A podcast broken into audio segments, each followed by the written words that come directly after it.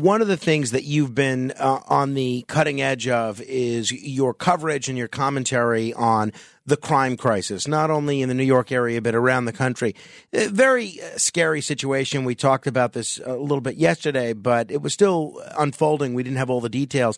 This shooting in Texas at uh, Pastor Joel Osteen's church. Yes. I, I said yesterday at the time that we didn't know the motive. It looks like the shooter at this church um, had Palestine written on the rifle and had severe mental health issues, also a, a lengthy history of anti-Semitist, uh, anti-Semitic writings.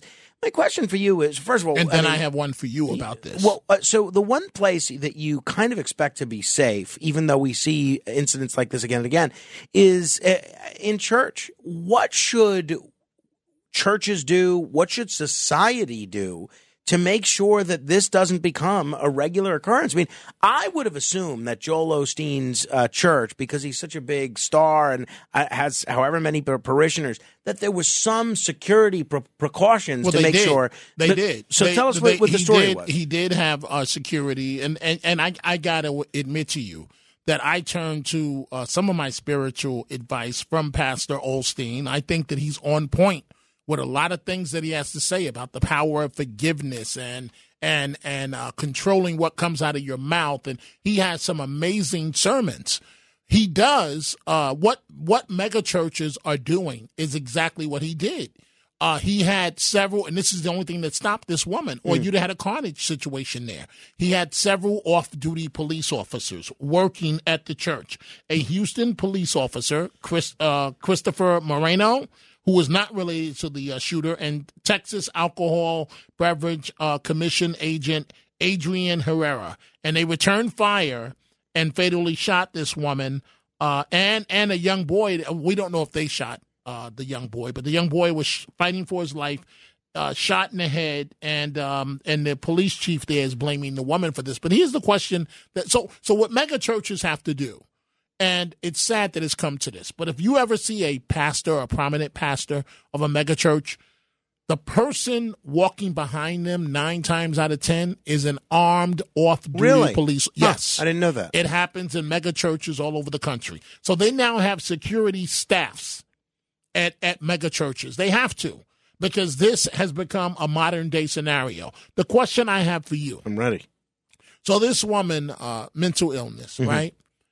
But why is there so much hate in the world? I know, I know it's like a simplistic question, but I don't understand the hate element to have Palestine uh, written into the gun and all of her bad uh, writings about about the innocent people of Israel. Why is why is hatred at the level that I don't understand it, Frank? I really you know, don't. I, I think about this a great deal, and I've explored it on the radio a great deal, and I've yet to come up with a, a, a satisfactory answer myself. You know, some people say the media inflames this. Uh, some people say with people becoming increasingly insular, relying on social media to connect with people instead of uh, you know bowling leagues and Rotary clubs that uh, maybe you lose a little bit of what it's like to uh, connect with real people. I, I, don't honestly know the answer, but uh, it seems to be getting worse. Now, maybe that's just my perception, but I don't think so. I, I don't know. It is getting worse. And, you know, we mentioned the shootings, right? So the one that occurred at Pastor Osteen's church. Uh, in Houston, uh, in New York City. And this has happened in cities all across America. People on their way home on the subway system, mm. the number four train, uh, at Mount Eden stop, and uh, two groups of uh, kids get into it. What do they do? They pull out a gun. Uh, 10 shots are fired, up to 10 shots. And we have an innocent bystander. This is the New York shooting in yeah. the Bronx just hours ago. Innocent bystander dead. We have a 14 year old girl a 15 year old boy, a 29 year old woman, and two men ages 71 and 28, respectively, also were shot. The good news is that they are hospitalized in stable condition, but a 35 year old man was shot and killed. Police say it appears that he was not the intended target. This is happening all over America. Now, I will say this, Frank. I have been a person that I believe in, in gun control, right? But there are others, and, I also support the Second Amendment. Right. But there are others that So say did the, Ronald Reagan, by the way. He Okay. supported both of those. Right. things. And Yeah. so there are some people that believe strongly that the only thing that can stop a bad guy with a gun is a good guy with a gun. That's exactly what happened at Pastor Osteen's church uh, Sunday Mm-hmm. in Houston.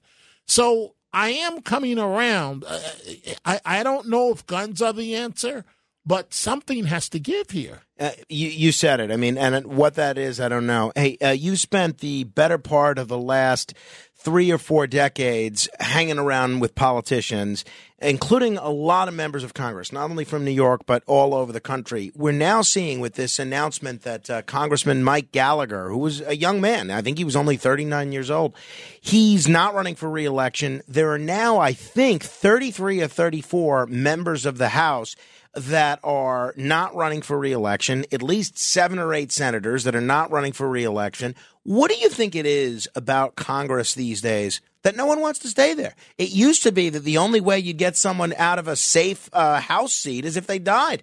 These days, you can't get people to stay. What's going on in Congress? polarized country. Polarized country. We've got to get away from this. There, there, there is a a sentiment in each camp, right? So, let's argument sake. I'm a Democrat. All Republicans are wrong. I'm a Republican. All Democrats are wrong. And so, you can't get anything done, right? You, you go in as a freshman. There's very little you can do. Uh, everybody wants the opportunity to go to go to Congress, but it's you know you, the money that's required uh, to run. It's just not. It's just not. I don't want to say this about our elected leaders, but it's just not a, a good business to go, a good career to go into. People don't. They don't see the. You know, you run as a candidate. Everything from your underwear size uh, becomes public knowledge. You know, it, it's really tough and you've got to go along to get along with the party. And if you don't go along to get along, you're primaried. And it's the, from start to finish, Right. the entire process. It's a whole new game these days. Yeah, and it really is the definition of a thankless job. You very rarely have people coming over to you and say, "Hey, thanks for working seven days a week. We know how Right, tough this is. right. You're doing a great And- job." and flying- Everyone's got a problem. And flying back and forth between the district office and D.C. Let's It's not, true. Let's not forget that part.